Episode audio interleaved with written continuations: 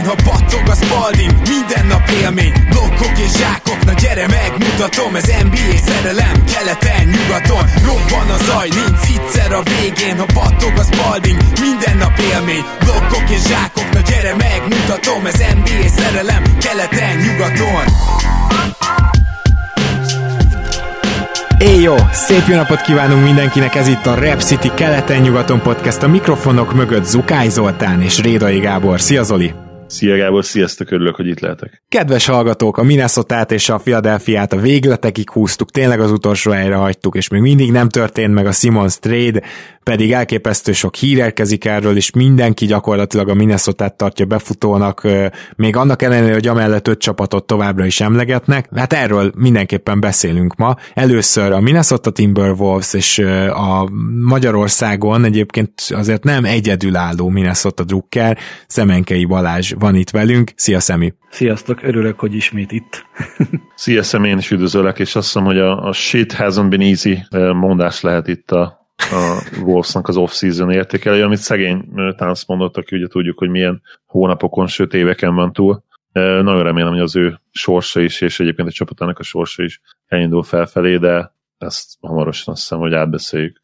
Hát bizony, mert csak azért is, mert uh, muszáj, mielőtt még rátérünk a Simons pletykákra, tudni kell erről a csapatról, hogy gyakorlatilag alig volt változás, ugye megszerezték uh, Beverlit, illetve Turin Prince-t, de hát a legnagyobb változás az egy ilyen teljes dupla VTF történet szokás szerint az off-season kellős közepén a Minnesota timberwolves már megszoktuk ezeket, hogy vagy draft előtt történik velük valami, vagy az off-season közepén.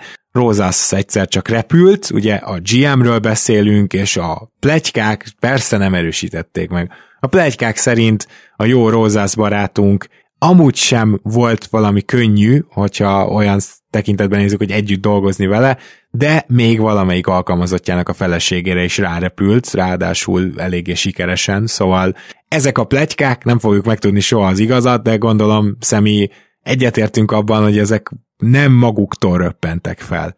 Az, az összes ilyen plegykának van valami alapja, tehát ez biztos, hogy ilyesmi nem úgy keletkezik, hogy egy rossz akaró valamit beleköhint a levegőbe, és akkor az ugye elterjedt hírként. Szerintem egyébként ezeket a dolgokat titkolni se lehetne a hosszan, tehát nincsen személyes tapasztalatom, of course, de nem tudom elképzelni azt, hogy, hogy egy ilyen kis légy, munkahelyi légyottot ne vennének észre. Legalább a takarítók meg vagy, a, vagy a helyszínelők. Hát állítólag volt is ilyen hírneve Rózásznak, tehát mondjuk úgy, hogy nőfaló volt, és az se nagyon izgatta, hogyha épp a munkatársa felesége az illető, tehát hogy legalábbis erősíts meg, vagy cáfolj, de ami hozzám eljutott az ügyel kapcsolatban, az főleg ugye podcasteken keresztül, én úgy tudom, hogy Rozásznak nem is az első ilyen esete volt. Hát ez igazából én hasonló, én is hallottam, de ez ugye megint megerősítése szorul, de hogyha már hajlama van az embernek, akkor valószínűleg nem egynél fog megállni.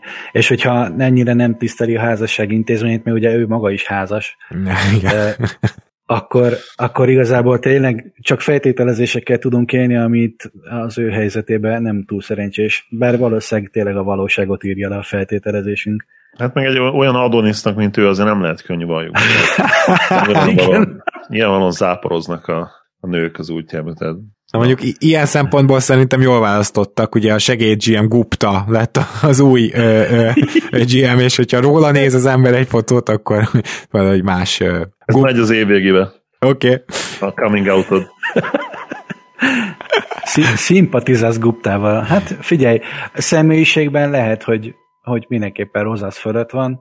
Ugye Rozaszról egyébként az is terjenget, hogy nagyon-nagyon közeli stílusa van Sam Hinkihez, aki ugye arról volt híres, hogy kb. nem kommunikált senkivel, eléggé bunkon bírt viselkedni, abszolút a saját dolgaival volt elfoglalva, és a, az összes kolléga arról panaszkodott, hogy semmilyen visszajelzés nincsen, viszont szarrá dolgoztatja őket, és nagyon hasonló volt a híre Rozasznak is. Tehát ettől függetlenül ugye szakmailag mind a kettőt megbecsüljük, mert Rozasz azért nem volt tényleg békasegi alatti GM, a lehetőségeihez képest tökre kicserélte a keretet a két éve alatt, kitakarította a Wiggins szerződést, tehát ez így önmagában nem egy rossz dolog, az kérdés persze, hogy milyen áron, de hogy egy személyiségként, hát ezek után tényleg tulajdonképpen örülök, hogy, hogy, hogy repült, nagyon kíváncsi leszek a Gupta, mire lesz képes. Már csak azért is, mert rögtön az első hír az volt, amikor Guptát beiktatták, hogy a teljesen zöld lámpát kap gyakorlatilag szerezze meg Ben Simmons-t, és azóta is folyamatosan ez a hír, hogy kb. két naponta kijön, hogy a Minnesota nagyon szeretné megszerezni Ben Simmons-t, és ugye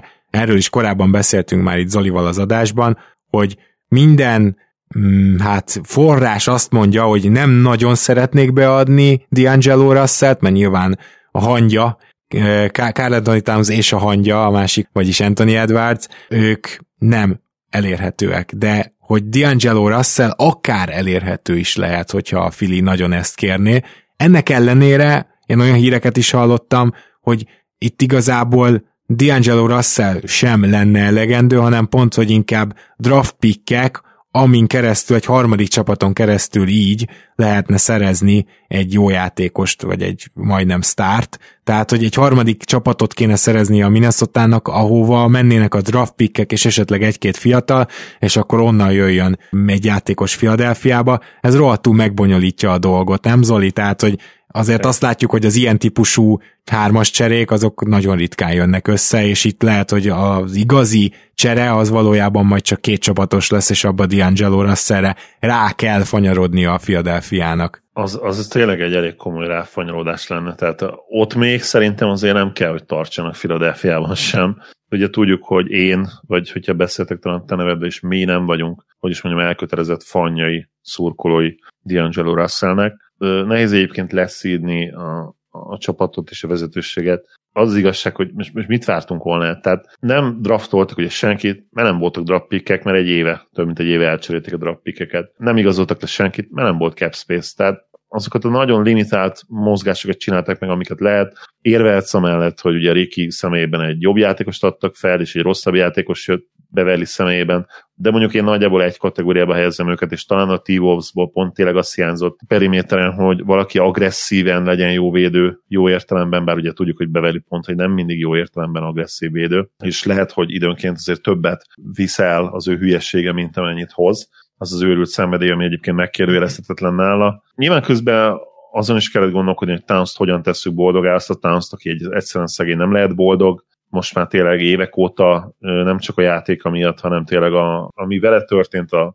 magánéletében, az, az arra nincsenek is szavak tényleg. Tehát gyakorlatilag a fél családját ugye kiirtott a Covid. Őszintén nem tudom, hogy innen ho- hova lehet menni. Én azt gondolom, és egyébként már a, ez a borzasztó nehéz, előző egy év előtt is azt gondoltam, hogy a Wolvesnak előbb-utóbb értéké kell változtatni a Carl Anthony Towns-t. Ugye szemével is beszélgettünk erről az admin chatünkön, talán egy-két éve, én még mindig itt vagyok, és, és értem, hogy ugye nehéz, de, de az igazság, hogy, hogy az kellene, hogy, hogy egy teljes-teljes újjáépülés, mert olyan szintre süllyedtek ugye az eszetek hiánya és a drappikek hiánya tekintetében, hogy ebből egyszerűen nem lehet, mire ebből lehetne úgymond valamit csinálni és megfordítani ezt a, ezt a történetet, addig, addig Towns ott lesz, hogy majdnem lejáró. Szerintem ott lenne, hogy majdnem lejáró, és akkor meg jó eséllyel elveszíted a semmiért és, és közben lehet, hogy egyszer talán bejutottál a play a következő három évbe. Val- hát- val- valahogy ezt látom, és igen, értem, ez itt a kérdés. Nem optimista, de ja. Mert hogy ha belegondolunk, akkor itt most már lassan elfogy a türelem. Nem nagyon fér bele még egy ilyen szenvedős szezon. Nem nagyon fér bele még egy olyan szezon, ahol 28-ok védekezésbe. Csak hasraütésre egyébként tavaly egy kicsit fejlődtek, és az első legfontosabb lépés, a, még azért megpróbáljuk Carl Anthony Towns projektet megmenteni, az egyértelműen Chris Finch volt. Tehát ha megnézitek például a különböző ilyen egyző sorrendeket, amik kijöttek itt a szezon előtt, akkor Chris Finch mindenkinél baromi magasan van, top 15-ben legalább. És ez nem véletlen, finch nagyon jól nézett ki ez a Minnesota, mi is dicsértük őket, és most végig dolgozhatott a csapattal egy egész off-season Az első lépés, hogy jó egyző, az én úgy gondolom, hogy megvan. Most a kérdés az, hogy a második lépése az, hogy idehozott Ben Simmons-t, akár azon az áron is, hogy Carl Anthony Towns legjobb barátját, D'Angelo Russell-t elcseréled. Szemmi, te hogy állsz ez a kérdéshez, de nyugodtan reagálj Chris Finchre is. Először is a Memphishez hoztam egy legfontosabb dátumot nektek, és most mm, szintén hoztam egyet, ez 2021. február 22, amikor Chris Finchet kinevezték. Szerintem az utóbbi egy évnek ez volt a legfontosabb dátuma a t szempontjából. Full egyetértek, hogy Finchben a potenciál sokkal jobban számít, mint bármelyik játékosban a potenciál, mert, hmm. mert ő lesz az, aki a játékosokból ki fogja tudni hozni. A játék stílus, illetve a támadásbeli képességek szerintem alap, hogy top 10 támadó alakulat lesz ez a, ez a csapat szinte bármilyen felállásban, amíg a Towns ott van, és amíg Finch az edző. Én russell is függetleníteném ezt az egészet. És a másik nagyon fontos Finch mellett az idei eddigi tevékenykedés szempontjából, hogy Zoli is mondta, hogy nem volt cap space, olyan nem volt cap space, hogy azért voltak eladva draft pick többek között, mert hogyha itt a mininek idén akármilyen dra, első köröse lett volna, akkor belelógott volna a, a luxusadóba. Sőt, most vagyunk 873k-val a, a luxusadó alatt úgy, hogy az egész off-seasonben forroltunk 3,6 milliót eddig. Tehát elküldtük Rubiot, elküldtük Calvert, elküldtük Huancsot, és érkezett 3,6 millióval olcsóbban összesen egy Prince és egy Beverly. És így vagyunk 873k-val a luxusadó alatt. Tehát ez, ez, hogy két kő között, és ilyen tényleg ilyen muszájból bemenni az adó alá, mert egy non-contender csapat ne, hogy már adót fizessen, felkiáltással. Ez azért eléggé meghatározta az eddigieket. Egy Na akkor zár... azért a Simons dologot sem úszod meg, arra is tényleg. Nem, nem, nem, mindjárt kitérek. Még, még egy apróság, hogy ha Russell marad, neki vannak azt hiszem olyan bónuszai, amik most klik, de hogyha véletlenül beteljesíteni őket, akkor évvégén ugye megkapná őket, és beszámítana utólag az adóba, tehát még ez is egy oh. szempont kellene, hogy legyen. Úgyhogy még, még ez is van. És igen, Simons trade ez a forró kása, amit mindenki kerülget, nem véletlenül nagyon szeretné a mini megszerezni, de itt abszolút Mori van döntés helyzetben, mert ugye nála van Simons, és Mori nem fog pislogni. Mori meg fogja várni, amíg, amíg olyat ajánl, akár a mini, akár más, ami, ami neki már közelíti a, az értékelését. És itt beszélgettünk korábban szerintem a csoportban is, meg, meg akár az admincseten is, hogy, hogy Simons értékelése, Mori értékelése és a valódi értékek milyen arányban állnak egymással, közelítő, közelítőnek sincsenek uh, szomszédban. Nem tudom, hogy, hogy ez, ez a tényleg agyatlan barom módon viselkedő nyikhaj, ez valóban ennyire kell a minnesota de hogy, hogy játékerőben és fitben pontosan ő kell Towns mellé, a, a, arról nincsen kétségem. Ami az ő szerződését illeti, ez 33 millió idén, és van egy 15%-os trade kikere, ami azt jelenti, hogy a, az aktuális maxig fel lehetne vele húzni az idei cap hitjét, de hát már ezt eddig is elérte, úgyhogy ez szerencsére nem számít. Csak mm.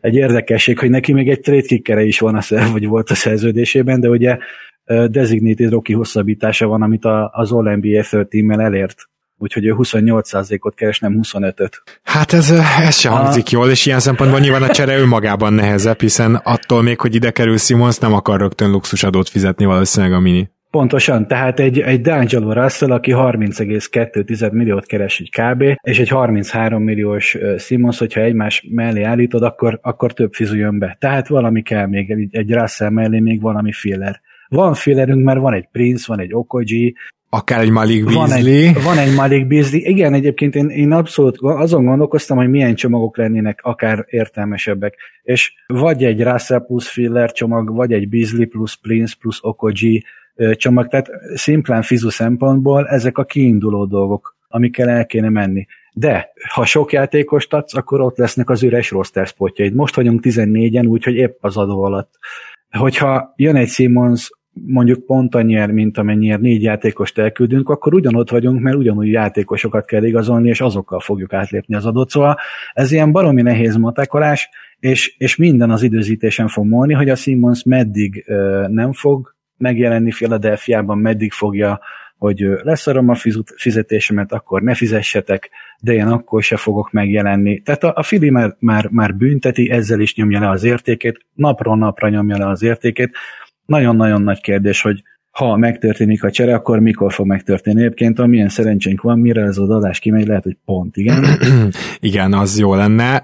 Négy, négyes perce van Szeminek itt az adásidőből, kis kulisszák mögé betekintés, úgyhogy Zoli, egy percben kérlek mondd el, hogy cserélnél le, vagy nem cserélnél le Simonszért, mondjuk D'Angelo Russell beáldozásával például. Nem, nem kérdés, hogy cserélnék, persze. Tehát én azt gondolom, hogy itt nem is szólhat érve mellett, hogy, hogy nem cseréled el. Uh-huh. Ha Russell megkaphatod Simons, simán persze. Nyilván nem csak Russell de mondjuk még Persze, egy draft pick, egy-két fiatal. Oké, okay, akkor viszont próbáljuk meg megjósolni, hogy hol végezhet ez a csapat. 30 győzelem, 12. harmadik hely, az is annak köszönhető, hogy Townsnak azért lesznek domináns szakaszai a szezonban. Mindezt beleszámolva a Simons trade vagy, vagy nem? Vagy mindegy? Simons cserélnék, hogyha simons tudnak cserélni, és esetleg mondjuk mostanában tudnának cserélni, akkor nálam 40 környékén lennének, és adott esetben akár még feljebb is. Én meg fogok mindenkit lepni, szerintem sokkal jobb lesz ez a Minnesota, sokkal jobb egyzőjük van, akár a Simons trade nélkül is 37 győzelmet tippelek jelen pillanatban. Meg is indoklom, egyértelmű, hogy támadásban Chris Finch tökéletesen használja az eszetjeit, de én azt gondolom, hogy most, hogy Anthony Edwards eh, védekezésben és támadásban is mutat nagyon jó dolgokat, most, hogy azért eh, tudtak egy-két jó védőt, tudott egy-két jó védőt megszerezni a Minnesota, és még ehhez jöhet adott esetben Simons, és a védekezésük sem lesz szerintem bottom five, ezért összességében nem létezik, hogy ez csak egy 30 győzelmes csapat legyen, ha, ha ebben igazam van. Úgyhogy én 37 győzelmet tippelek, még attól függetlenül is, hogy Simons jön-e vagy nem. Szemi? Én még bátrabb leszek, mert én azt mondom, hogy ha nem Simons jön, akkor jön más. Mert oké, okay, hogy eddig két kő között voltunk, és, és muszáj volt a luxusadót kerülve mozogni, de szerintem Rubio helyett Beverly jobb fit, akármilyen agyatlan ő is. Prince igazából a legnagyobb hiányposztunkra jött 3D 4-esen. Hát azért én, egyébként én, ott, bocsánat, és, csak meg Daniels-t említsük meg, hogy jó kis játékosnak igen, tűnik. Igen, igen, de igazából nem is róluk van szó, hanem egész egyszerűen arról van szó, hogy, hogy az ő érkezésükkel, és mondjuk egy esetleges Russell cserével is, én egyébként Bizlit nem adnám oda senkinek, Bizli kell ide. A Minnesota most igenis lehetőséget teremtett magának arra, van 27 milliónyi lejárónk, hogy ne csak Simons érkezzen, hanem akárki más, aki, aki éppen úgy gondolja, hogy elvágyódik, és akinek a csapata éppen úgy gondolja, hogy, hogy jön. Mi is azért gondolom ezt, hogy nem csak Simonsra vethet, vagy vetheti ki a hálóját a csapat, mert, mert amit pontosan amit mondtunk, hogy, hogy a Towns projektet most még utoljára érdemes beleállni és megmenteni. Gyorsan, akkor itt ez egy fontos kérdés, akkor te Entre, mint trade is tekintesz most jelen pillanatban? Entre, mint trédezhetre szerintem kizárólag a legnagyobb, legdurvább sztárokért, de nem elérhetetlen az én szememben. Viszont sokkal előbb cserélném el akármelyik pikkünket, és akár Russellt, akár Vanderbiltet, akár, akár bárkit. Ö, és egy dolog boríthatja még ezt az egészet, hogyha Ket szépen csöndben cserét kér. Mert ak- akkor aztán szerintem inkább rá fognak menni bárki, mint Simonsra, és ez a Simons piacot is még jobban be fogja tudni dönteni. Igen. Én, én azért ezt most még nem várom. Minden esetre szemenke túl vagyunk a jóslatokon, ugye? Nem, mert te nem mondtad be azt a konkrét jóslatodat. Ügyes, ügyes. Nem, igen, igen, igen. Én ugye azt mondtam, hogy optimista vagyok, és nem csak Simons, hanem bárki más, úgyhogy én a, a 40 győzelmet alapnak gondolom, mert szerintem Finch össze fogja tudni rakni. Simonsért vagy napokon belül kell cserélni, vagy el kell felejteni a francba és más irányba fordulni, és szerintem ez meg fog történni főleg, hogyha Guptának tényleg zöld lámpája van. Úgyhogy én tökre optimista vagyok, és nagyon remélem, hogy, hogy nem fog megcáfolni a csapat az év végén. Én abszolút play-in veszélyt látok. Na, ennyire széles skálán még nem tippeltünk, ennyire nem tértünk még el egymástól egy csapatnál sem, úgyhogy a Minnesota lesz az a csapat, ahol a legjobban lehet majd évvégén egymásra mutogatni, hogy kinek volt igaza. Szemenkei Balázs, nagyon szépen köszönjük, hogy rendelkezésünkre álltál. Köszönöm szépen a hívást, srácok, legjobbakat mindenkinek. Én, Sziasztok! Én is köszönöm, Szemi, szia, Hát mi pedig szó, száguldunk tovább, és a Philadelphia 76ers, mint következő csapattal kapcsolatos vendég nem is lehet más, mint Stetzer Péter. Szervusz Peti, köszi, hogy elfogadtad a meghívást. Sziasztok, nagyon szépen köszönöm a meghívást, és örülök, hogy itt lehetek. Szia Peti, én is üdvözlök. És azt gondolom, hogy mivel hogy annyira sok szó esett a Philadelphia-ról, sőt, ezt már pont nemrég pár adással ezelőtt elmondtam, hogy igazából a Philadelphia az, ahol épp hogy csak nem tehetnénk ki egy ilyen valóság show kamerát, mert amúgy is egy óra múlva megtudunk mindent, ami történik, akkor már miért ne tudjuk meg élőben. Szóval, hogy azért az NBA vel kapcsolatos beszélgetéseket meghatározta ez a csapat nyáron, és hát még véletlenül se úgy, ahogy azt te gondolom Peti és drukkártársaid álmaitokban gondolták volna. Talán mégis ott kellene kezdenünk, hogy ez a csapat, amikor kiesett az Atlantától, az nyilvánvalóan egy valahol vállalhatatlan kiesés és ezt a vállalhatatlan kiesést azért Duck Rivers is nagyon gyorsan igyekezett Ben Simonson leporolni. Most nyilván nem ennyire egyértelműen fogalmazott, de valahogy az egész fanbase is Simons találta meg, miközben hát Zolival ugye nekünk az volt a véleményünk, és ezt most nem akarom nagyon ismételgetni, hogy Dark Rivers-t azonnal ki kellett volna rugni, és úgy tűnik, hogy Simonson csattant az ostor. Mondom ezt úgy, hogy teljesen legitnek, legitimnek tartom a Simons és playoff kapcsolatban felmerülő hát ellenérveket, illetve aggodalmakat. Ez nem kérdés, de hát még, mégsem kezdhetünk úgy, hogy Duck Rivers-nek a, a szerepét nem emlegetjük fel ebben a kudarcban. Először is onnan fognám meg a dolgot, hogy így Fili szurkolóként azért átéltem már egy-két kellemetlen kiesést, kellemetlen vereséget. Ugye ott volt például a Raptor elleni utolsó másodperces dobás, de egyik se volt ennyire fájó, és nem tett ennyire letargikus állapotban, mint ez a kiesés, hiszen ti is elmondtátok egyébként, és akkor is maximálisan egyetértettem veletek, hogy ennyire könnyű útja csapatnak a keleti konferenciában még nem volt a döntőig, vagyis legalábbis amióta én nem nézek, biztos, hogy nem. Meg volt a hazai pálya előnye, egész rájátszásba szinte, és ennek ellenére egy olyan Atlanta ellen sikerült kiesni, ami, ami gyakorlatilag meg volt verve, és ebben amúgy teljesen igazad van, hogy Duck Rivers is maximálisan felelősségre kellett vonni, csak 32 millió indoka van a franchise-nak, hogy ezt egy év után nem tette meg. Ugye, ugye sikerült egy 5 év, év, 40 millióval indítani igen, ezt igen, a történetet. Igen, igen. Egyébként én, én, én nem értem ő Múriba, hogy ő miért ragaszkodik ennyire rivers ugye már a Houstonhoz is szerette volna őt vinni, de akkor ugye nem sikerült. Őt lehet, hogy neki is, bármennyire is az analitika mentén próbálja meg ugye felépíteni a csapatait, de így neki is vannak ezek szerint ilyen gyenge pontjai. Én azért ehhez, bocsáss meg, egy dolgot hozzátennék, hogy Duck Rivers analitikus szemlélete az odáig terjed, amíg a sztárjait nem csak az alapszakasz, hanem kifejezetten olyan egyző, aki a sztárjait a végletekig előtérbe helyezi, és ez mindenhol így volt, ahol ő nem véletlen megy olyan csapatba, ahol vannak sztárok, mert gyakorlatilag mint csapatjáték sosem volt erős a Clippers, hogyha belegondolsz, hanem hát ezt Chris Paul intézte. És itt is megpróbálta azt, hogy ezt Simons intézze, tulajdonképpen meg Embiid intézze, és ennek vannak előnyei is, hiszen ha a sztáraidet kimaximalizálod, akkor nagyon gyakran van az, hogy, hogy rohadt hatékony támadó csapat leszel, ugyanakkor nem feltétlenül minden csapat, ahol vannak sztárok, a Brooklyn Nets. Tehát csak azt akarom ezzel mondani, és még ugye Steve Nash-re kitérve, ő ráadásul a Brooklynnál azért valamilyen csapatjátékot is tudott még ennek a sok ájzónak ellenére is megvalósítani, és én nem gondolom azt, hogy ez annyira durván analitikus szemlélet. Tehát, hogy, hogy ez lehet, hogy van ilyen híre Duck Riversnek, de ő jobb, jobb motivátor, mint taktikus, abban biztos vagyok.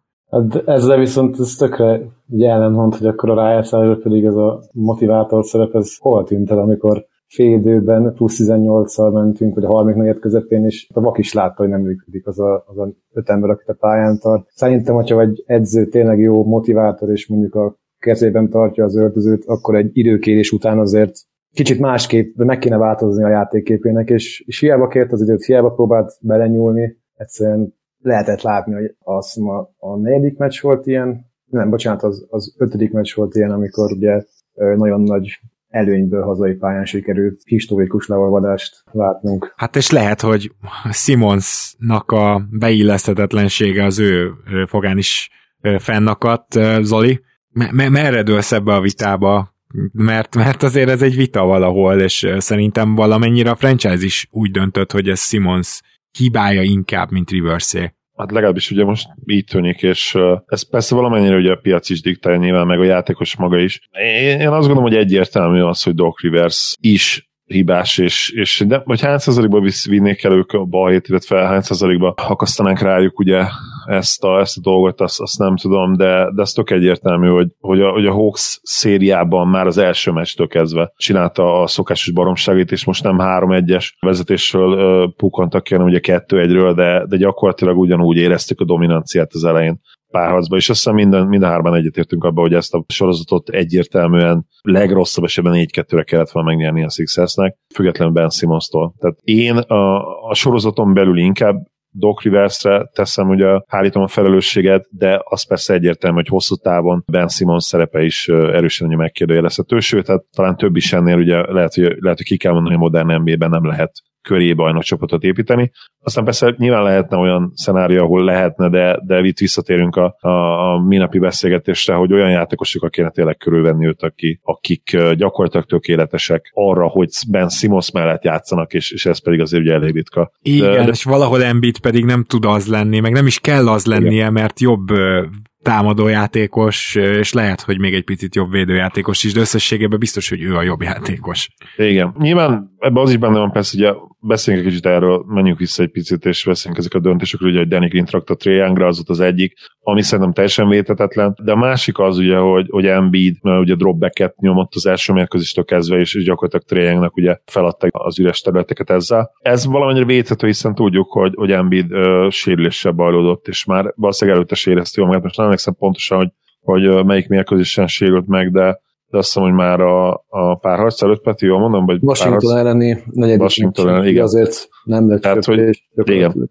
Ja, ez védhető volt valamilyen szinten, de, de egy csomó olyan dolgot csinált. Tehát, amit mondott Peti is, ugye, hogy amit a, amit a rotációkat csinált, és ugye amilyen előnyből időnként sikerült kikapni, az még egészen hihetetlen. Tényleg nem védhető, tehát, tehát abszolút nem védhető, de a státusza az még mindig olyan szinten van, hogy ha ezt versenyfutásnak tekintjük, hogy kivigyel a balhét, akkor, akkor tényleg Ben Simmons nyakába akasztották. Ezt már lehet, hogy maga Rivers kezdte ezt a folyamatot ugye azzal az elhíresült válaszsal, ahol bizonyos emberek azt mondják, hogy na végre valaki kimondta, és őszinte, de utána tudjuk ugye, hogy, és főleg most, amikor ugye elindult, elindult a, a Ben, szág, a ben Simmons szága, vagy, vagy igazán ugye felerősödtek a dolgok, akkor már ott visszakozott Doc is, és Igen. azt mondta, hogy ja, hát ő nem úgy, nem úgy gondolta.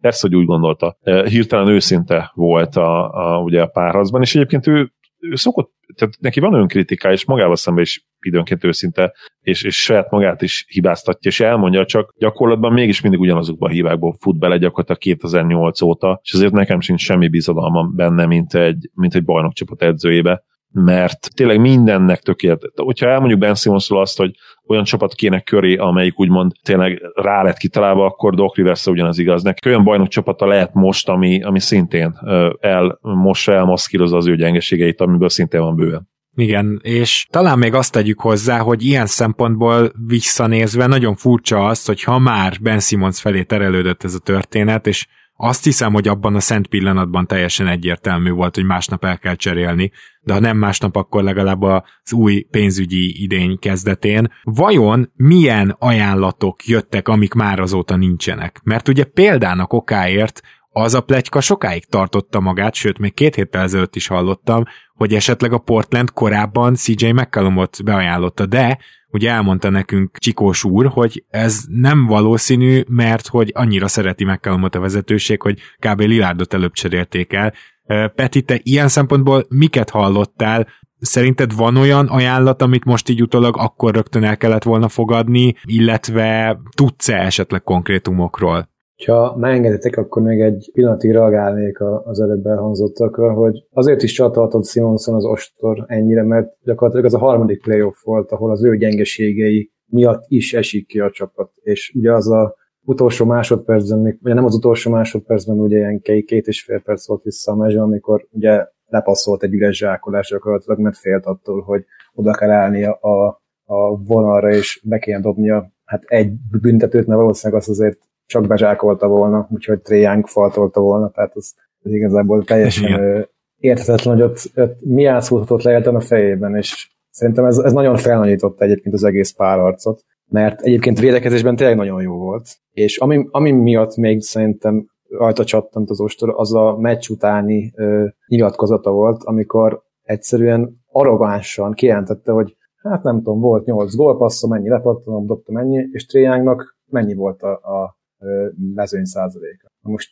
ki a, azt érdekel már, bocsánat, hogy mennyi volt a mezőny százaléka, amikor te egy zicsert képtelen vagy bedobni úgy, hogy te vagy a csapatodnak az irányítója. Szóval bennem ott szakadtál valami véglegesen. És hát ahogy az, elnéztem az a, a, a, a mezégető drukkereket, nem csak benned, hanem... A... Az, az, az annyira, tehát ilyenkor azt kell mondanod, hogy igen, vállom a felelősséget, javítani fogok, dolgozni fogok, hajlandó vagyok elvégezni a munkát, stb. Tudom, hogy ez egy szar PR szöveg, de amikor ennyire balfasz, hogy mondjuk ki, akkor ezt kell csinálni. Hát meg a másik dolog az, és erről te is írtál ugye a blogodban, hogy Ben Simmons erre nem hajlandó, tehát ez alapból Hát hazugságnak hangzott volna, mert hogy Igen. több történelmi példánk van arra, hogy Ben Simmons erre nem hajlandó, és, és ő a saját felkészülésében hisz, maradjunk ennyiben, sőt Simmons már egyébként az a legnagyobb probléma, bocs, hogy közbevágok, hogy az ő és a saját stábja is egy gyakorlatilag szerintem az egész nyáron egy ellenségképet próbált meg kreálni így az egész világ ellen. Uh-huh. Hát, hogy úgy értem, hogy az egész világ ellene van, és főleg a Sixers, hogy a, a héten jött ki egy olyan info, aztán közben válaszolok majd a által feltett kérdésre is, hogy ö, a szezon után ugye volt ö, Chicagóban egy, egy meetingje Rich Pauléknak, Elton Brandékkel és a többi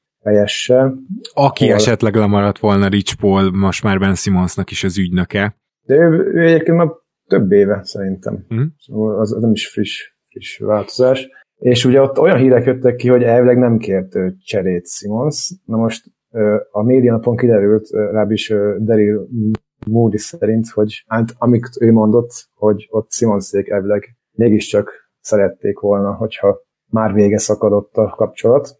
És ami a legérdekesebb, és ez új info volt nekem, hogy olyasmit próbáltak meg beadni a Sixers vezetőségének, hogy Simons, mint egy per egyes, nem abba a helyzetbe került, mint általában egy átlagos egy per egyes, hogy ugye egy, egy rossz ö, csapatba kerül, ahol van ideje fejlődni, van, ideje, van ideje megtalálni magát, hanem egy olyan csapatba került, ami már ugye első évigben 52 győzelmet szerzett, azt hiszem, és egyből rájátszásba kerültek, egyből eredménykényszer volt, stb. Tehát egy ilyen teljes agyament érvelést, nem tudom elképzelni azt, hogy miért lenne jobb az a helyzet, hogy bekerülsz mondjuk, tényleg nem akarok senkit megbántani, mondjuk Sacramento vagy Cleveland egy per egyesként, és három-négy év eltelik úgy, hogy a saját statjaidat nyomod följebb, de közben meg 20 meccseket nyersz minden évben. Most arról nem is meg beszélve, hogy a Philadelphiában megkapta a karmesteri pálcát, Abszolút. megkapta a kellős usage-ot, tehát nem is az volt, mint mondjuk egy Paul George vagy Jimmy Butler út, hogy az elején még kiegészítő ember padról jön, védekez, dobd a triplát, más ne csinálj, hanem hát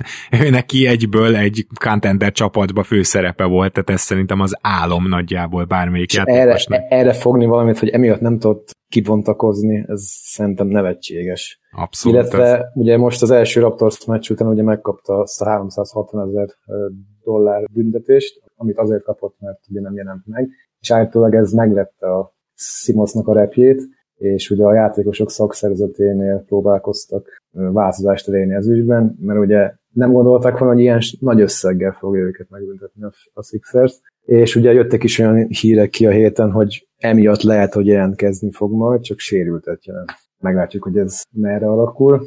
Most visszatérve a cserékre, ugye a nyáron ugye egy Brogdon köré épülő csomag volt az első, ha jól emlékszem, az akkor még elég alacsonynak tűnt. Most már lehet, hogy elfogadnánk, de egyébként ez egy friss hír, kb. két órája Shams egy videóüzenetben mondta, hogy ebből a Blazers visszautasított három első körös pikket és három swap jogos ajánlatot a Filitől. Tehát, hogy három első köröst kaptunk volna, plusz még három swap jog. Nyilván valamilyen szerződésnek is kellett volna itt benne lennie, az viszont nem volt benne Shamsnek a az üzenetébe. Már jó, tehát akkor itt tartunk, Zoli, ugye te voltál az, akiben mondtad, hogy igenis most már draftjogokért is akár, tehát bármiért, csak elcserélnéd Simonszt, igazad volt, pedig én tágáltam, hogy talán a draftjogok inkább még egy harmadik csapathoz mennének, de persze mondjuk ennek a cserének a részleteit sem tudjuk.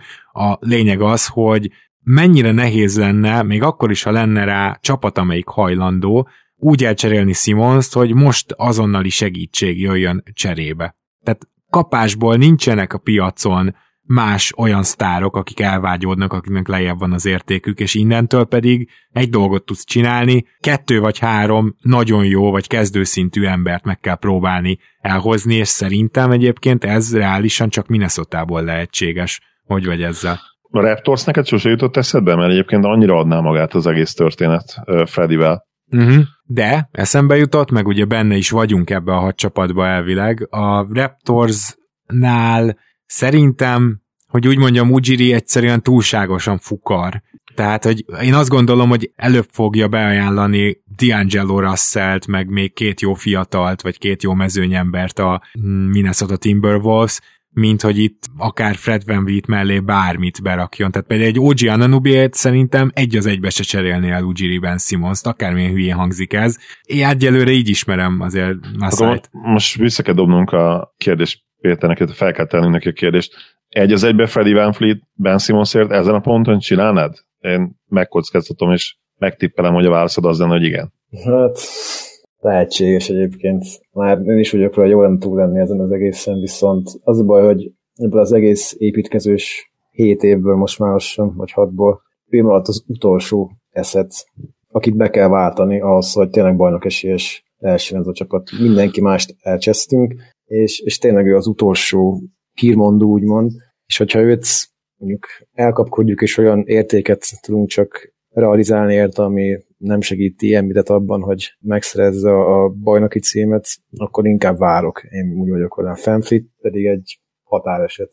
Még hogyha jönne mellé egy pik talán, de azt megmondom, a Raptors már nem szívesen dobná be. Én nem tudom, én ezen a ponton úgy érzem, hogy Van Fleet egy, egy annyira tökéletes fit lenne, és egyébként annyira jó játékos, hogyha én lennék Móri, én már hívnám a Raptors-t, hogy, uh-huh. hogy csinálj a cserét. Tehát ezen a ponton úgyhogy Ben Simmons úgy néz ki, hogy a pénzéről is hajlandó lemondani, de ő soha többet nem akar játszani Philadelphiában. Ezen a ponton szerintem ez egy kifejezetten jó csere lenne a, a Sixers-nek, már csak azért is mondom, mert, mert Freddy Van Fleet egy tökéletes fit lenne, és, és igen, ez is fura kérdés, hogy nem az a szín, mint Simmons, de és valóban nem, hogyha külön azt nézzük, hogy mint NBA játékosok, de a Fili rendszerben tök egyértelműen sokkal jobb lenne Freddy Van Fleet, mint, mint amilyen Ben Simmons volt, legalábbis számomra az. Meg ugye hogyha... azt mondani, hogy mondjuk Embiid mellé fantasztikus persze, fit. Persze. Tehát igen. Uh, igen. Mit gondolsz, Peti, most te, te, te vagy Móri, és te válogatsz az adásunkban, szóval mit gondolsz egyébként a D'Angelo Russell, és Jó, akkor nem, nem, nem. nem nagyon nem, aha. B, B. B. Biztos nem. és akkor gondolom, hogy a játékosok minősége miatt a D'Angelo Russell nélküli csomag, ami mondjuk egy pikket inkább, tartalmaz, inkább meg pikkekkel. a Malik Beasley-t gondolom, tehát igen. Nyilván akkor Jaden McDaniels, tehát akkor valószínűleg ebbe az irányba mennétek. Bár hozzáteszem, hogy csere négyesre nem nagyon van szükségetek elnézve Isaiah Joe, ugye?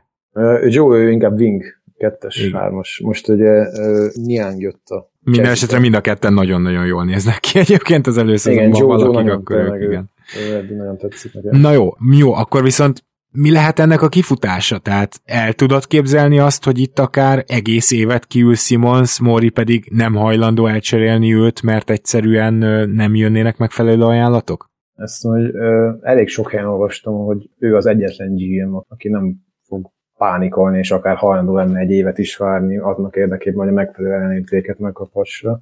Szerintem egyébként a vízválasztón már túl vagyunk, az pedig a, a média nap és az első meccs volt. Innentől kezdve már, hogy most még egy meccsen nincs ott, meg azután nincs ott. Én amiket hallottam játékosoktól, és amiket olvastam, és nagyon jól reagálják le ezt a helyzetet. Sokan próbálják összemosni ezt a Harden és Butler helyzettel, ugye, ahol mind a két sztár próbálta magát elcseréltetni különböző módszerekkel. Most annyi különbség van itt, és ez eléggé koordinális szerintem, hogy Harden és Butler is azért egy szellemi vezére volt az adott krádának, de legalább a pályán Harden biztos, hogy vezér volt. Ben Simmons egyik. Se a pályán, se a pályán kívül nem vezér ennek a csapatnak. De plusz, ami nagyon nagy különbség még, hogy ők megjelentek és sérültet jelentettek legalább, tehát azt mondták, hogy akkor én most kiülök, de legalább ott voltak. Tehát ami, amiket nagyon sok erről olvastam, amit nagyon sok erről olvastam, hogy Ben Simmons mi a franci nem tudja legalább azt megcsinálni, hogy oda megy, oké, okay, itt vagyok, lejelent, és sérült vagyok, szevasztok. Tehát, hogy mi a franci nem tudja legalább ezt megcsinálni. Hát tegyük fel, hogy megcsinálja két héten belül. Okay. Most semmivel sem lenne jobb egyébként, sőt, szerintem még, még jobb is így, hogy nincs ott, mert most gondoltak bele abba, hogy, és ezt mi Embiid is nagyon kiemelte, hogy ő itt igazából cserben hagyja a barátait.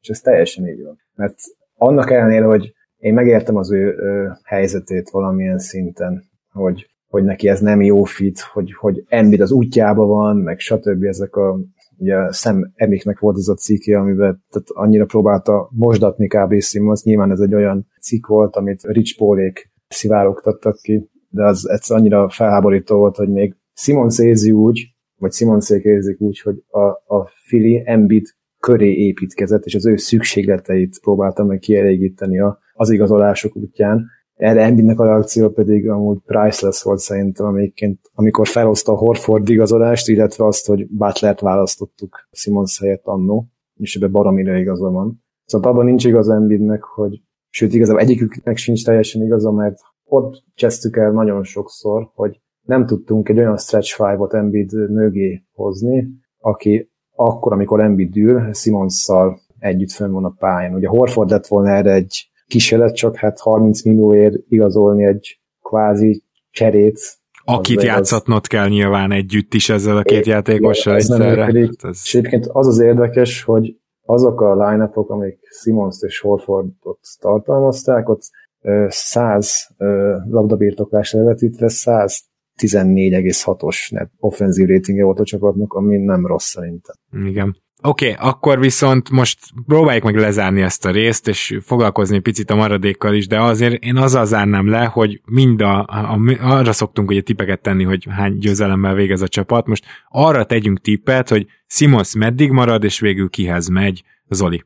Hú, hát fogalmam sincs, hogy kihez megy, hogy meddig marad, szerintem februárig kb. Tehát ha fogadnom kell, akkor erre fogadnék, hogy megjelenik majd úgymond lejelent, és utána sérültet, sérültet jelent, tehát uh, így fogják megoldani, hogy ne veszítsen még több pénzt. Jól hangzik az, hogy oké, okay, lemondtunk, nem tudom, 400 ezer dollár, 800, oké, okay, és ugye egy ideig azt hitték, hogy vissza is kaphatja ezt a pénzt, most már egyre valószínű, hogy nem, és ráadásul olyan hírek jönnek elég komoly forrásoktól, azt hiszem Shams is lehozta, talán Borgy is, hogy bizony szabályok és, a, és úgymond az NBA hierarchiája is inkább a Sixers mellett áll, és, és nagyon gyanús, ezen a ponton, majdnem százszázalékos megerősítést is nyert talán, hogy nem fogja visszakapni Simons azt a pénzt sehogyan se a jövőben.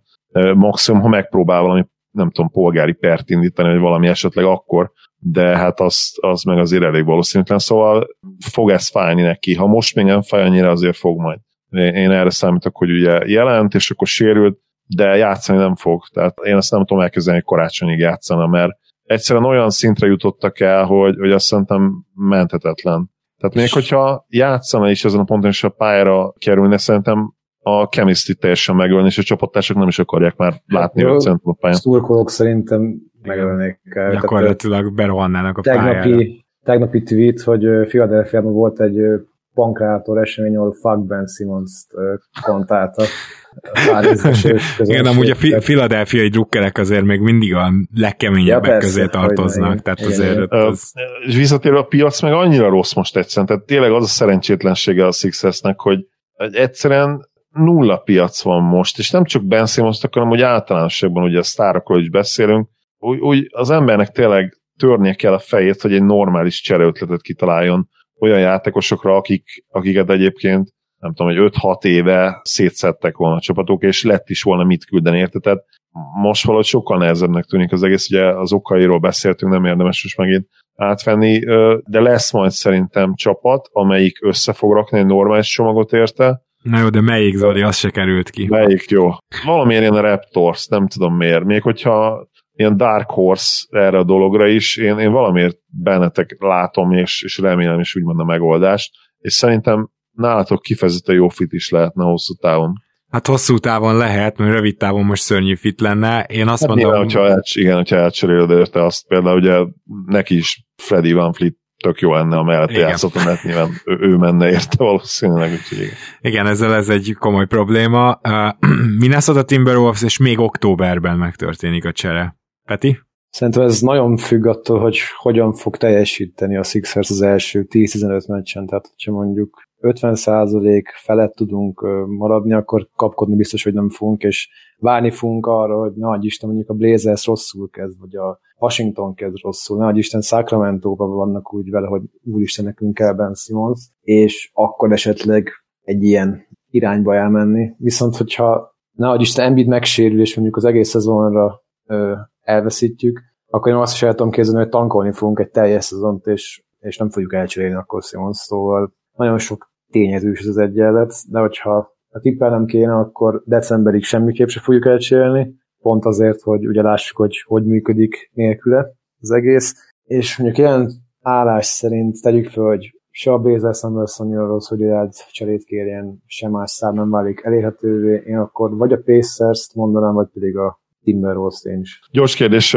Springernek van bármi esélye szerinted arra, hogy ide rotációba kerüljön? Nagyon, tehát ő, ő annyira én nem is értem, hogy őt miért draftoltuk. Még ja, maga 28. helyen, is... bocs, bocs, bocs, 28. helyen draftoltátok Springert, tehát egy első körös draft, de ugye nem ide várták, kapásból a második körbe várta mindenki, és eddig hát nem néz ki túl jól. Egyébként egyetemen a hármasokat jól adott, csak nagyon kis mintával, és ahogy ment be a, a gyűrű felé, és mondjuk egy ilyen 4-5 méteres tempókat akarta ellopni, főleg leütésben, ott már nagyon durán visszaestek a százalékai. Nagyon csúnyán dob szerintem, és a labdakezelése, meg a mozgása is egy picit olyan szerintem, mint amikor lementek streetballozni, és mindig van egy srác, aki, aki hozzátok csapódik, és nagyon furcsán mozog, de, de valahogy be tudja vinni, és bedobja, és, és nem értett, hogy hogyan. És nekem egy picit ő is ilyennek tűnik, hogy a labdakezelés, én nem is értem, hogy hogy tud az NBA-be megragadni majd ezzel. Nekem vannak kételjeim, viszont a vélekezés egyébként az bámulatosan jó. Tehát ő egy nagyon nagy pióca lehet majd, csak hát támadásra meg használhatatlan lesz idén, az szinte biztos. Ugye erős konferenciában van benne upside, de, de nem NBA ready, tehát nem, nem igazán, nem, nem is nem. tartották NBA ready Két-három másik játékos is volt ott a környéken, akit, akit sokkal inkább NBA ready tartottak, de hát mondjuk persze nekik is nagyon nehéz dolguk lett volna egy, úgymond egy Dark Horse contenderbe, mint amilyen ugye a Sixers, ahol azonnal teljesíteni kell. Nem tudom, de hát ezért is ugye a csere, ami ahová a került is be lehet majd dobni. Úgyhogy én is nagyon kíváncsi leszek, hogy mikor történik ez meg, ami azt hiszem, abban mindárban egyetértünk, hogy akkor meg fog történni, csak az idő kérdése, meg a partner csapat Jött még ugye Edné Drummond, ami önmagában vicces, és akkor is emlegettük, hogy elvileg nincsenek jobb embiid de azt hiszem ezen már túl vannak, és azért azt láthatjuk nyilván, hogy most mindenképpen domináns, jól lepattanozó center lesz a pályán, erre azért Howardnál is törekedtek, azt gondolom a Howard igazolásnál is, szóval őt is meg akarom említeni, meg Nienget, aki tavaly az alapszakaszban szuper volt, abszolút kitört a jazzben, és bekerült a rotációba, aztán a playoffba viszont iszonyatosan rossz volt, ezt is tegyük hozzá, Na de, a két olyan ilyen titkos favorit számomra az Isaiah Joe és Paul Reed, aki főleg, hogyha esetleg tankolás fele megy a szezon, ha ne, ne adj Isten ez történne, akkor nagyobb szerepeket kaphatnak, és szerintem mind a kettőnek van jövője az NBA-ben. Nem tudom, egyetértetek-e például Peti, akár Reedet, akár Joe-t látna a rotációba? Riddle az a baj, hogy amíg Duck Rivers az edző is ilyen keretet adunk a kezei alá, hogy Drummond egy Dwight Howard vagy egy bármilyen veterán center a, a második számú center, akkor Pórit bármit csinálhat, ő harmadik számú center marad. Aha. Ezért sem tetszett sokunknak ez a Drummond free agent igazolás. Egyébként nem rossz Drummond, most az első két meccsen is tök jól játszott, kicsit jobb lesz Howardnál, de a problémáinkat nem látom, hogy ő oldaná meg. Pórit pedig egy nagyon sok oldalú játékos, akinek van triplája, le tudja jutni a labdát, nagyon jók a fizikai adottságok, tipikusan egy jó mai NBA center, modern NBA center. Joe pedig, én a Summer League-ben lettem figyelmes arra, hogy egyrészt néhány hét alatt, vagy talán más, nem lehet max másfél hónap lehetett a, a Summer League és a, a szezon vége között. Ő nagyon propi alkat, és vékony volt, de még mindig az, viszont látszott, hogy dolgozott a testén, illetve már az első évében is, amikor pályára került, akkor is meglepően jó védekezést mutatott, annak ellenére, hogy a fizikai paraméterei nem feltétlenül erre indikálnak. És a Summer League volt nála egy olyan pont nálam, hogy elkezdtem gondolkodni, hogy Korkmaz lehet, hogy fölöslegesen jön ide-vissza, mert Joe kb. azon a szinten van szerintem most, mint tavaly lehetett Korkmaz, tehát már most jobban védekezik, szerintem jobban dob, és azt mondom, hogy még a, a leütése is vagy a leütésből való drive is lehet, hogy veszélyesebb már, mint Korkmaznak. Ah, talán, az utos, talán az utóbbival nem értek egyet, de egyébként Joe dobása fantasztikusan néz ki, és Korkmaznál jobban védekezni, az meg az szerintem elvárás, igen. Igen, viszont hogy egyébként Korkmaz is fejlődött védekezésbe, bár volt honnan, ezt elismerem, tehát ő, ő pályán tartatlan volt, ilyen Lou Williams szinten védekezett az első pár évében. Viszont Joe, Joe a Summer League-ben volt ott, hogy volt azt hiszem 6 vagy 7 gólpasszos meccse is, tehát ott ő nagyon, ha megkapta ugye a lehetőséget, ő azzal élt. Úgyhogy én, én rá nagyon kíváncsi vagyok, és várom, hogy betörjön rotáció. Zoli, akár az elhangzottakra is reagálj, de most beszéljünk akkor arról a belső fejlődésről, ami a első számú rotációban is ott lehet, ez pedig gyakorlatilag két, három ember, így mondanám. Tehát Matisse Tybel, akinek nyilván egy dologban kell fejlődnie, de abban nagyon egy konzisztens triplát kialakítani, és természetesen Tyrese Maxi és Shake Milton. Van-e bennük még plusz, hogy előrelépjenek? Hogy látod ezt? Mert ugye mindenki Tyrese Maxi-től várja nagy előrelépést, de nem, nem vagyok benne biztos, hogy hosszú távon ő a legtehetségesebb hármuk közül. Ugyanakkor nem utálom én Maxit vagy ilyesmi, de azért, azért mindhármukban van még plusz, és nyilván ők most már aktívan benne lesznek a rotációban. Maxi szerintem nagyon nagy tehetség. A probléma az vele, hogy ugye most bele van kényszerítve ebbe az irányító szerepbe, ami hát ugye saját bevallásuk szerint, a Sixers Camp szerint is egy work in progress, tehát ez egy, ez egy nagyon hosszú út lesz, de, de ő igazából uh, egy ilyen, és szerintem talán Peti is ebbe, egyet fog érteni ebben, ő ez a nem feltétlenül kell, hogy a padról bejöjjön, de, de ő olyan típusú játékos, aki, akit behozol, és, és akkor egy ilyen change of pace guard gyakorlatilag, aki visszahoz a meccsbe, vagy, vagy a, a második egységgel, a cserékkel hoz egy kiemelkedő 8-10 percet, de ő, ő nem egy ő nem egy, nem egy irányító. Tehát én nem látom benne ezt, és, és a magasság alapján hogy irányítónak kéne lennie, de, de tényleg, tényleg nem az amit ugye itt, itt most megpróbál majd a Sixers vele, és ez valamilyen szinten kényszerű, és amíg nem lesz tényleg a csere, az nagyon rosszul is süvet el. Tehát én egy kicsit féltem tőle, féltem őt attól, hogy, hogy ez nehogy esetleg belassítsa a karrierjét, mert ő, ő abban a szabad szerepben, amiben tavaly volt, hogy tényleg kemény védekezés játszon, és, és ugye rádobja az üres triplát, ami még nem ment neki jól egyébként üres helyzeteknél se tavaly, illetve ez, ez a hustle guy legyen, neki ez, ez nagyon jó, és nagyon megy, de nem, nem egy irányító. És egyébként sajnos ugyanezt el kell mondanom Shake Miltonról is, akinek ugye van egy elit dobása, de, de ő még azért nem annyira jó védő, mint Maxi, és nem olyan atléta, mint Maxi. A, a kettejüket kéne összegyúrni, és akkor lenne egy rohadt jó, rohadt jó játékos, de aki talán meg, meg tudná adni ezt a kezdő szerepet is, de így egy kicsit, kicsit ilyen mindenki belead valamit, de úgy igazán nincs a tökéletes megoldásunk történet lesz az alsó posztokra, az meg nem tudom, hogy elég jó lehet ahhoz, hogy, hogy hazai pályáért küzdjön a Sixers végig. Egy, egy megerősödő keleten, mert szerintem azért erősödött kelet, Mindenesetre nem írnám le a Sixers, mert ugye Embiid egészen elképesztő, tavaly szerintem top 3-as játékos volt a ligában, úgyhogy, úgyhogy tényleg, ha ő annyira jó, és ráadásul a playmakingbe is fejlődött, és mondjuk többet adod oda a kezébe a labdát, és esetleg 4-5 asszisztos szezon is benne van, akkor az nyilván levenne azért terhet Maxiről is, és, és Miltonról is, akiknek azért nagyon jól kell játszania, és nagyon hatékonynak kell lennie, hogy, hogy igazán működjön ez a Sixers gépezet. Én szerintem. Peti?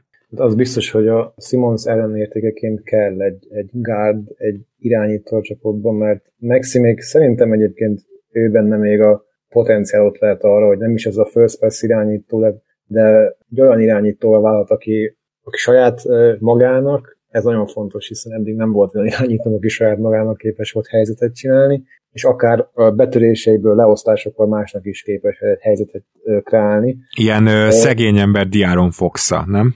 Például, igen. Nekem Maxi volt az a top újonc, vagy rajta láttam azt, hogy évközben mennyit tud fejlődni egy újonc. Tehát hogy tavaly úgy, ugye volt az a 30, nem tudom, 5-6 pontos meccse évelején, arra szerintem ti is emlékeztek, amikor gyakorlatilag hat emberünk volt, mert mindenki elkapta a vírust. És ugye akkor ne, nem a Dallas ellen volt valami ugyanis? Nem, a, a, Denver volt az ellen. Denver, ja igen, ja, akkor, akkor azt de, de ellenük is volt egy nagyon jó meccs, arra emlékszem. Igen, lehet. Én arra nem, de, de lehetséges. És, és ő éve azzal indult, hogy folyamatosan flótereket dobált, és barom idegesítő volt, hogy vagy dobjon inkább egy középtávolit, vagy akkor menjen már el a gyűrűk, és harcoljon ki faltot. A védekezésben nagyon durván el volt veszve, és ez így ilyen út volt így rotáció szempontjából egész évben, hol játszott 5-10 perceket, hol két hétig semmit, és akkor így, így március, március, igen, március volt szerintem az a hónap, amikor így, így láttad rajta, hogy védekezésben nem marad le az emberéről, nem váltja el magát, próbál már inkább faltot kiarcolni, és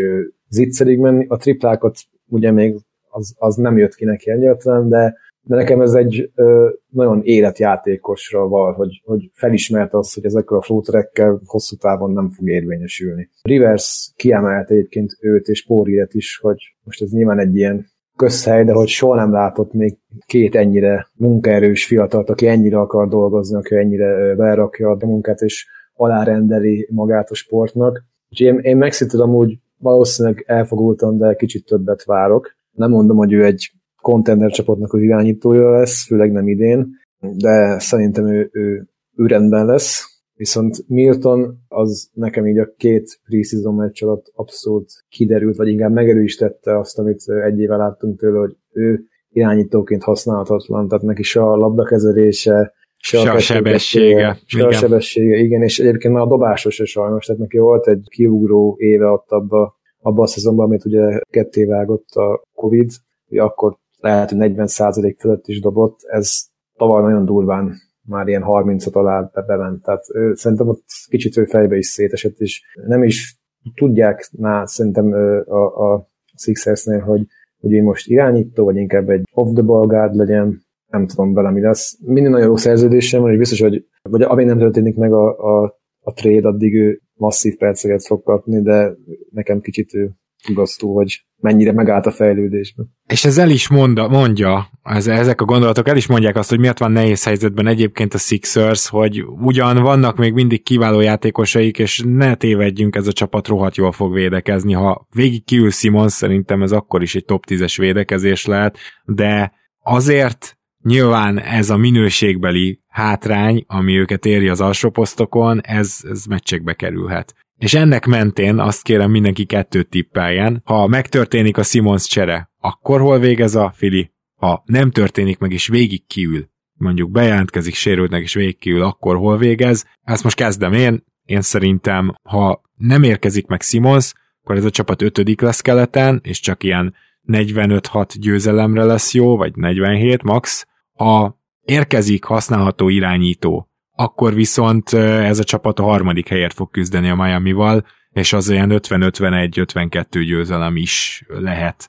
Ez erre a skálára lövöm most a Filit. Zoli? Ugye Embiidtől domináns szezont várok, és nagyon remélem, hogy végegészséges lesz, az már önmagában olyan 40 egy-két győzelemre rakja szerintem a, a Filit, még akkor is, hogyha esetleg mások kidőlnének mellőle. Igen, hát ugye a Simons kérdés itt is azért fontos, igen, azt nem lehet el nem lehet elbagatelizálni, úgyhogy mivel én azt mondtam, hogy a Raptors lesz a cserepartner, és, és akkor onnan valószínűleg jönne ugye FVV, akkor én azért bekockáztatok egy bátrabb 48 győzelmet, és, és akkor nem tippelek ugye alsó és felső intervallumot, hanem ezt a 48-at, a szezon elején Simons nélkül és ellenérték nélkül lesznek, aztán egy erős hajrával már akkor ugye egy jó játékossal remélhetőleg FVV-vel, pedig uh, odaérnek mondjuk a, a, lehet, hogy az a negyedik helyre is elérne talán az a 48 győzelem, nem biztos mondjuk, uh, de, de a 48-at tippelem. Peti, te hogy látod?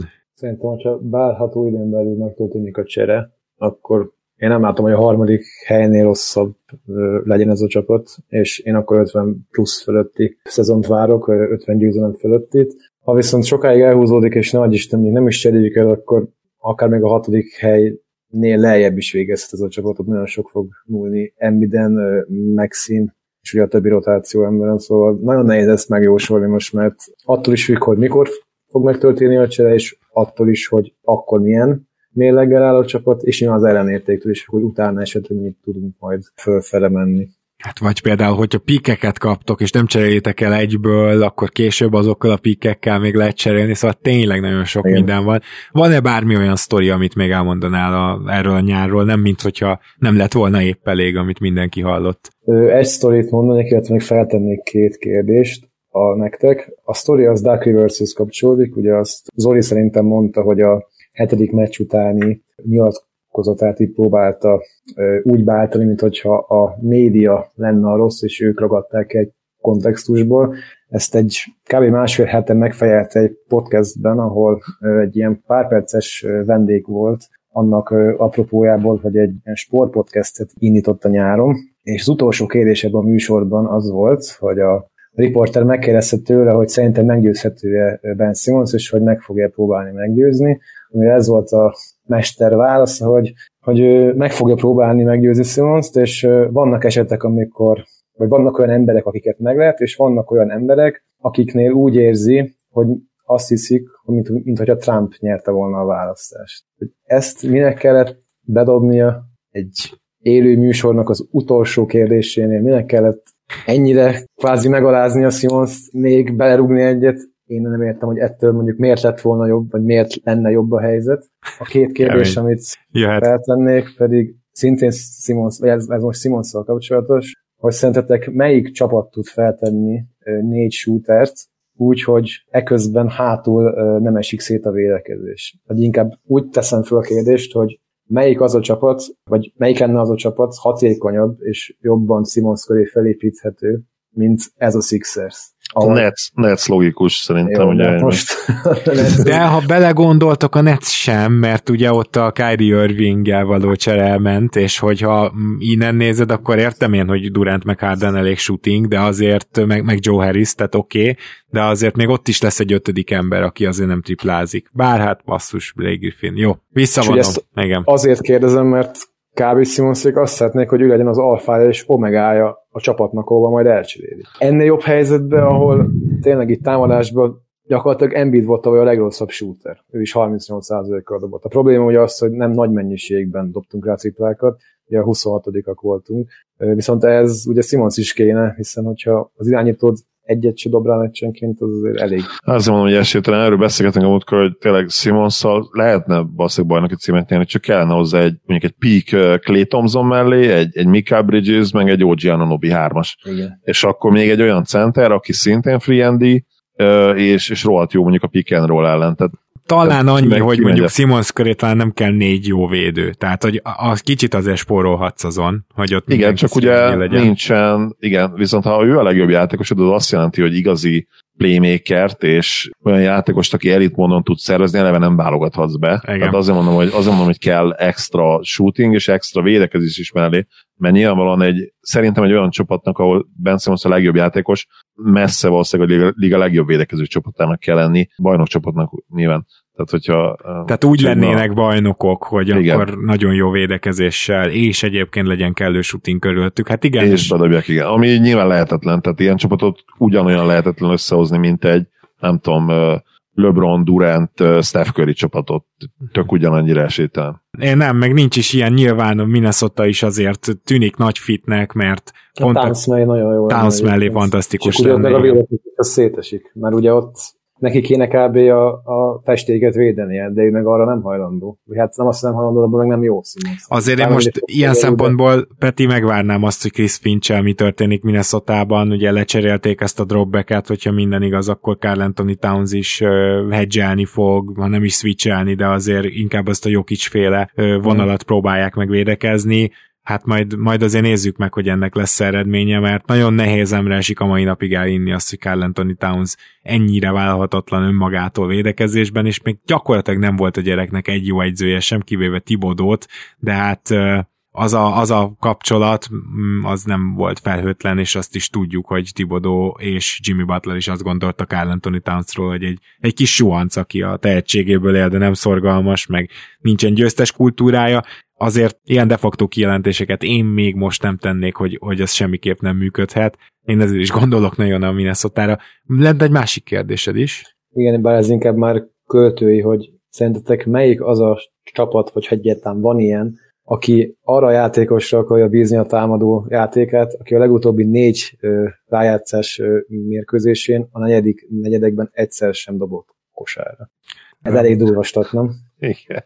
Most visszagondoltam a derozános időkre, de azért ennyire ő sem sült. Hát azért dobott. Nem? Igen. Tehát ő azért midrange azért szólta rendesen, de Simons meg egyszerűen... Nem, nem, nem. Soha erre, erre, erre ne, nehéz, nehéz. Te nem nehéz a válasz, az, az hogy nagyon könnyű erre a válasz. Az a válasz, igen, azért, azért az a válasz, hogy egyik se. Csak ugye Simonsnak a tábora kb. úgy viselkedik, mint hogy ők egy ilyen szituációba szeretnének kerülni, ami teljesen irreális. Ilyen kétségbe esett franchise mondhatja azt, hogy de már pedig ő, ő ki fogja hozni Simonsból ilyen szempontból a vezet. Tehát itt minden, amit mondtál egyébként a Cleveland fele mutat Most nem Nem is tudom, hogy... Reménykedek. egyébként. Igen, De- ott is nagyon jó shooterek vannak, de, de onnan jobb visszaérték jöhet, szóval értem, hogy onnan abban reménykedhetsz, Igen. de hozzáteszem, hogy a Clevelandben meg lenne körülötte a Sting, nyilván a hármas poszt egy kicsit kérdéses, de egyébként Clevelandben nagyjából vannak jól dobó magasak. Az más kérdés, hogy mivel Jared Allen és Evan Mobley kezd, és ők a fiatalok, ezért ez, ez már itt rossz, de például ugye ott van Markenen, van Love, lenne mellette is valószínűleg az egyik kis ember megmaradna, vagy Sexton, vagy Garland, tehát mondjuk azt el tudnám képzelni, hogy fitnek is valamennyire, de,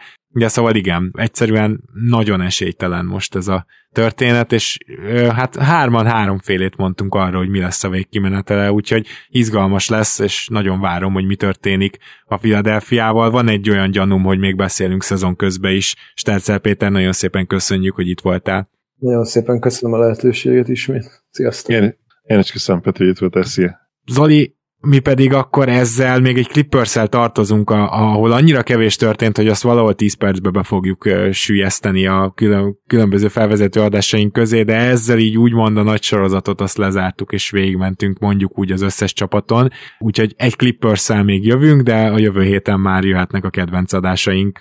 Remélem te is várod, meg készülsz. Nagyon-nagyon várom. Örülök, hogy itt lehettem. Szia Gábor, sziasztok. Kedves hallgatók, remélem, hogy ti is várjátok, és jövő héten érkezünk, lesz mindenféle szezonfelvezető, beszélünk majd az 500. adással kapcsolatban is, úgyhogy addig is minden jót nektek, sziasztok!